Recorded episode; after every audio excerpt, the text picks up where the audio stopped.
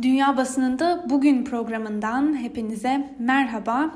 Bugün 19 Ağustos Çarşamba ve bugün de 15 e, dakikada dünya basınında öne çıkan haberlere göz atacağız. Bültenimize Amerikan basınında geniş bir yer bulan bir konuyla başlayalım. Amerikan basınında yer alan haberlere göre Amerika Birleşik Devletleri'nde Covid-19 nedeniyle sanal olarak düzenlenen Demokrat Parti kurultayında parti delegeleri Joe Biden'ı resmi olarak partinin başkan adayı olarak gösterdi.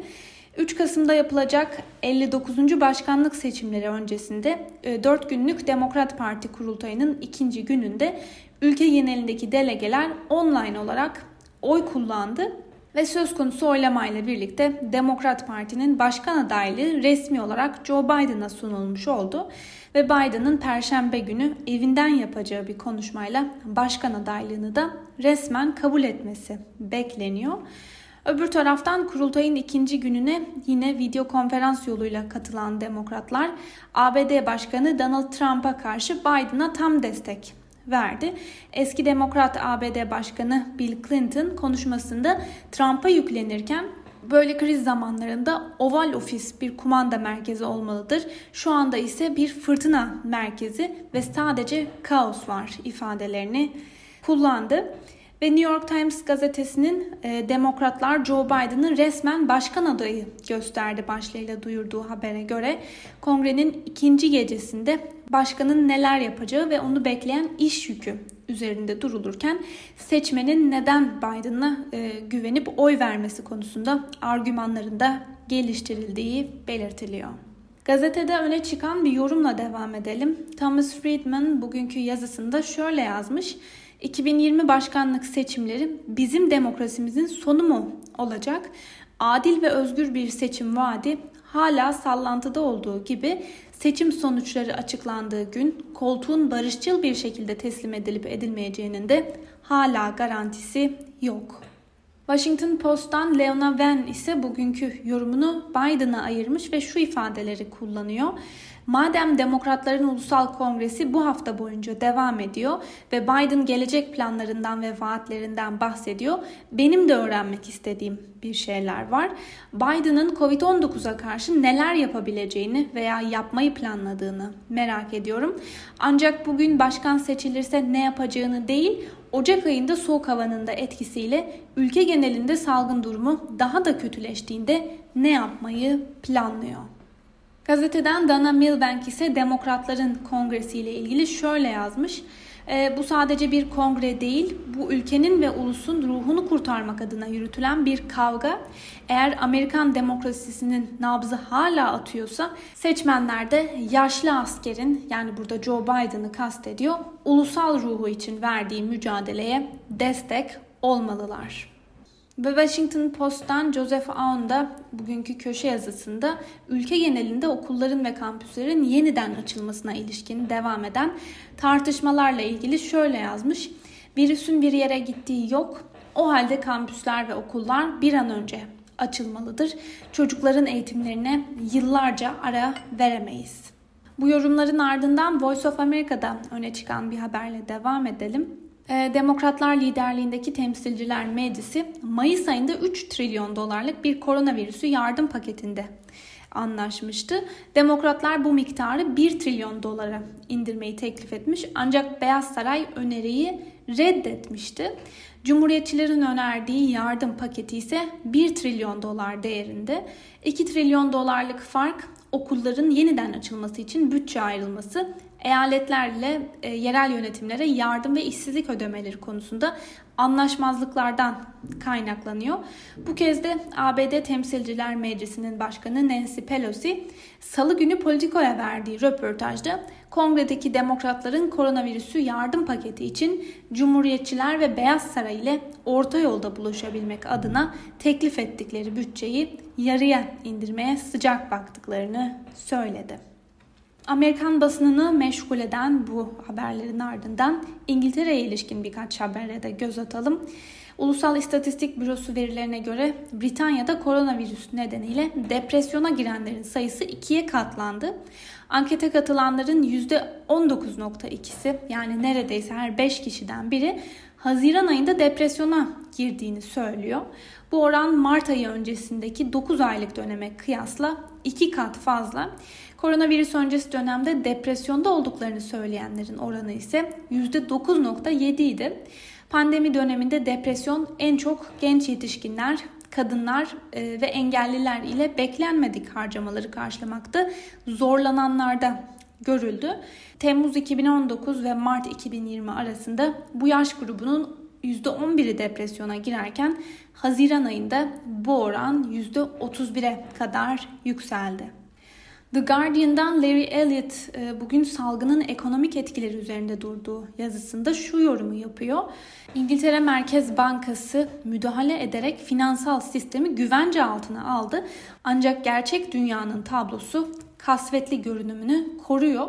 İngiltere'nin önde gelen parakende zincirlerinden Marks Spencer'ın 7000 kişiyi işten çıkaracağı açıklandı. E, şirket açıklamasında mağazaların yeniden açıldığı 15 Haziran tarihinden bu yana mağaza satışlarının bir önceki yılın aynı dönemine kıyasla %47.9 oranında azaldığını açıkladı. Açıklamada son 13 haftalık dönemde ise şirketin toplam gelirinin %38.5 oranında azaldığı vurgulandı. Kısacası V şeklinde umut ettiğimiz bir hızlı toparlanma yalnızca borsalar için geçerli olacak diye yazmış Larry Elliott bugünkü yazısında. Bu iki haberin ardından da Belarus gündemiyle devam edelim. Ee, Avrupa Birliği devlet ve hükümet başkanları Belarus'taki protestolarla dayanışma içinde olduklarını göstermek için bugün ülkenin durumunun masaya yatırılacağı bir video konferansta bir araya gelecekler. Avrupa Birliği'nin görüşmesi basında geniş bir yer bulduğu gibi farklı yorumları da beraberinde getirdi. Bu yorumlardan birkaçına göz atarak devam edelim. Ee, Belçika basınından The Standard gazetesine göre Avrupa Birliği'nin Belarus krizini daha fazla görmezden gelmesi imkansızdı ve yorumda ise şu ifadeler kullanılıyor. Belarus dikkatle yaklaşılması gereken karma karışık bir arı kovanına dönüşmek üzere. Ancak gerginlik öylesine tırmandı ki Lukashenko rejiminin varlığını sürdürmesini savunmakta artık çok zor. Avrupa Birliği devlet ve hükümet başkanlarının işi zor ama Avrupa değerleri hangi yöne gidilmesi gerektiğini çok açık belirliyor. Demokrasi desteklenmeli ve kan dökülmesi de önlenmeli. Görmezden gelmek artık bir seçenek değil.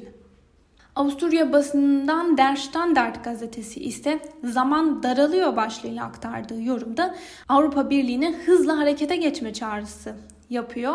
Gazeteye göre Avrupa Birliği'nin elinde muhalefete doğrudan yardım edebileceği bir araç yok. Ama bir yandan da zaman daralıyor çünkü zayıflamış ama yine de her şeyi yapabilecek bir hükümdara karşı protestoların dinamiği her an tehlikeli boyutlara ulaşabilir.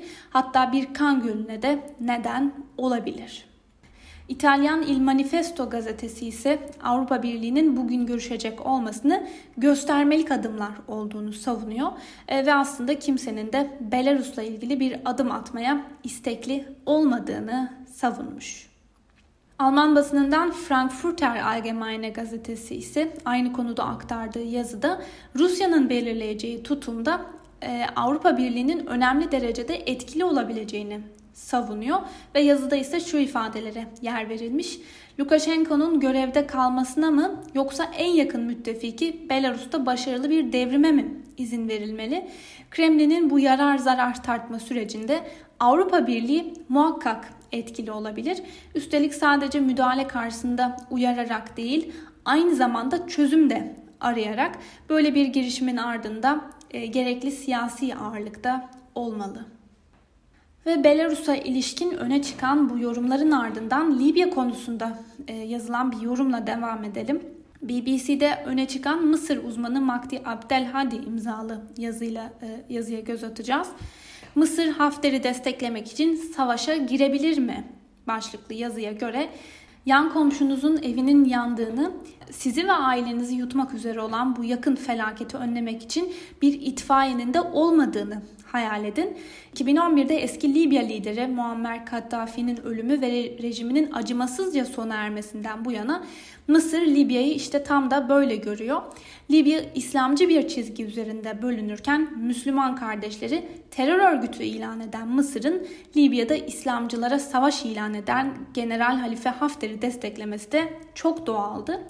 Ancak geçen yıl bölgedeki siyasi İslam'ın en büyük destekçisi olan Türkiye, kuşatma altındaki Birleşmiş Milletler aracılı hükümete destek vermeye başladığında işler dramatik bir şekilde değişti. Türkiye'nin savaşta güçlenen binlerce Suriyeli paralı askeri ve cihatçıyı Trablus'a naklettiği ve Libya'nın batısında Türk üsleri kurduğu yönündeki haberlerle endişelenen Kahire yanıt vermekten başka seçeneği olmadığını da fark etti. Mısır dışındaki gözlemciler hızla Mısır ordusu ve kapasitesini sorgulamaya başladı.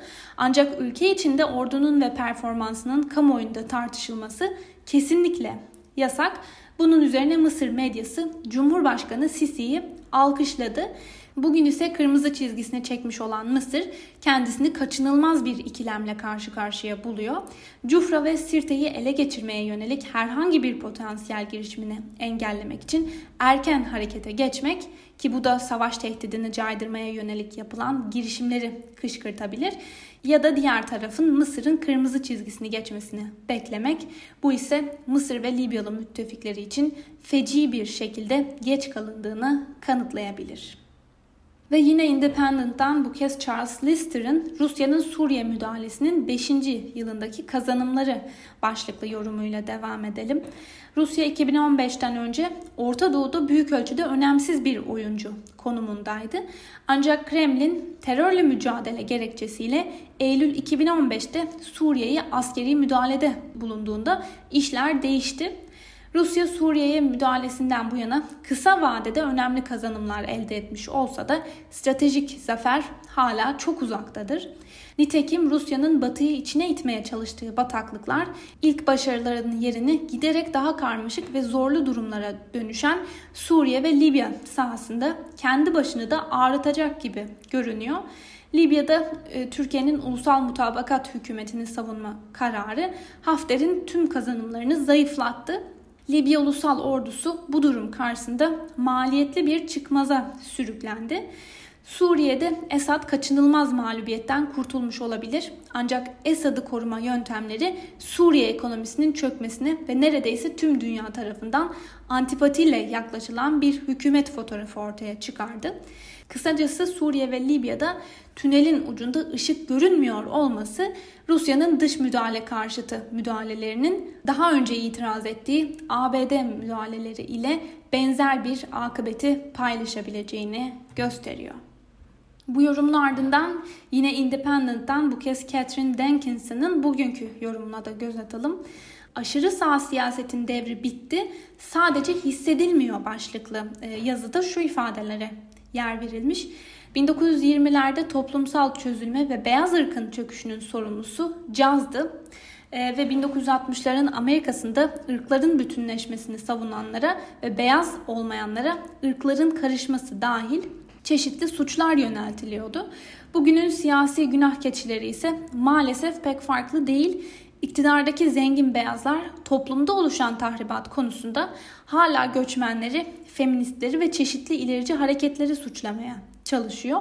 Şu anda ideolojik açıdan bir dönemin sonuna geliyoruz. Öyle görünmeyebilir fakat aşırı sağa ilgi artmıyor. Destekçileri her zaman vardı. Değişen şey hükümetlerin onların nefretini teşvik etmeye istekli olması ve sonuç olarak da direnişin hızlı yükselişi. Aşırı sağcı sözde Hristiyan ahlakın devri kapanıyor. Artık daha iyi bir dünyanın eşiğindeyiz. Son nefesleri gürültülü olabilir, şiddetli olabilir ve kesinlikle ciddiye alınmaları gerekir. Fakat hepsi hali hazırda mağlup oldukları bir savaştaki son çaresiz savaş hamlelerinden ibaret görülmeli. Bültenimizin sonuna doğru yaklaşırken e, Alman basınında tartışılan bir konuyu da sizlere aktaralım. Deutsche Welle'nin Almanya'da haftada 4 iş günü olsun tartışması başlığıyla aktardığı habere göre Almanya'da koronavirüs salgınının olumsuz etkilediği sektörlerde işten çıkarmaların engellenmesi için haftada 4 iş günü modeli önerisi gündeme geldi. Öneriye destek de var, tepki de ve Deutsche Welle'nin aktardığına göre işveren birlikleri 4 günlük çalışma modeline karşı çıkıyorlar. Örneğin haftada 4 çalışma günü önerisini Almanya İşveren Birlikleri Federasyonu Genel Müdürü Stefan Kampeter içinde bulunulan durumu keskinleştireceği iddiasıyla reddediyor. Yunan basınının önemli gündem maddelerinden biri ikinci dalga endişesi. Yunanistan'da yeni vakaların hızla artmasıyla beraber ikinci dalga korkusu da giderek artıyor. Bugün bu konuyu gündemine taşıyan Yunan haber sitesi News 247 Yunanistan'ın kandırıcı bir güvende olma hissine kapıldığını söylüyor ve sonbaharında yaklaşmasıyla durumun kötüleşeceğini savunarak ulusal bir trajedinin eşiğinde olunduğunu belirtiyor. Ve son olarak El Cezire'den Marwan Bisara'nın bugünkü e, yorumuna göz atalım. E, Bisara bugünkü yazısında İsrail'in Birleşik Arap Emirlikleri ile imzaladığı normalleşme anlaşmasını şu sözlerle değerlendirmiş. Birleşik Arap Emirlikleri bu anlaşmayı imzalayarak aslında İsrail'in Filistin'e karşı yürüttüğü savaş politikalarıyla barış anlaşması imzalamış oldu. Bu tırnak içinde tarihi olarak nitelendirilen anlaşma kararını sevinçle karşılayanlar belki de çok yakın zamanda bunun sadece yeni bir bölgesel çatışmaya veya daha kötüsü yeni bir savaşa yol açabileceğini göreceklerdir. Gerçek anlamda bir barış ancak İsrail Arap topraklarından çekilmeyi kabul edip hegemonik hırslarını bir kenara bırakıp nükleer silahlarından vazgeçtiğinde mümkün olabilir. Sevgili Özgürüz Radyo dinleyicileri, bu haberle birlikte bugünkü programımızın da sonuna geldik. Yarın aynı saatte görüşmek dileğiyle. Hoşçakalın.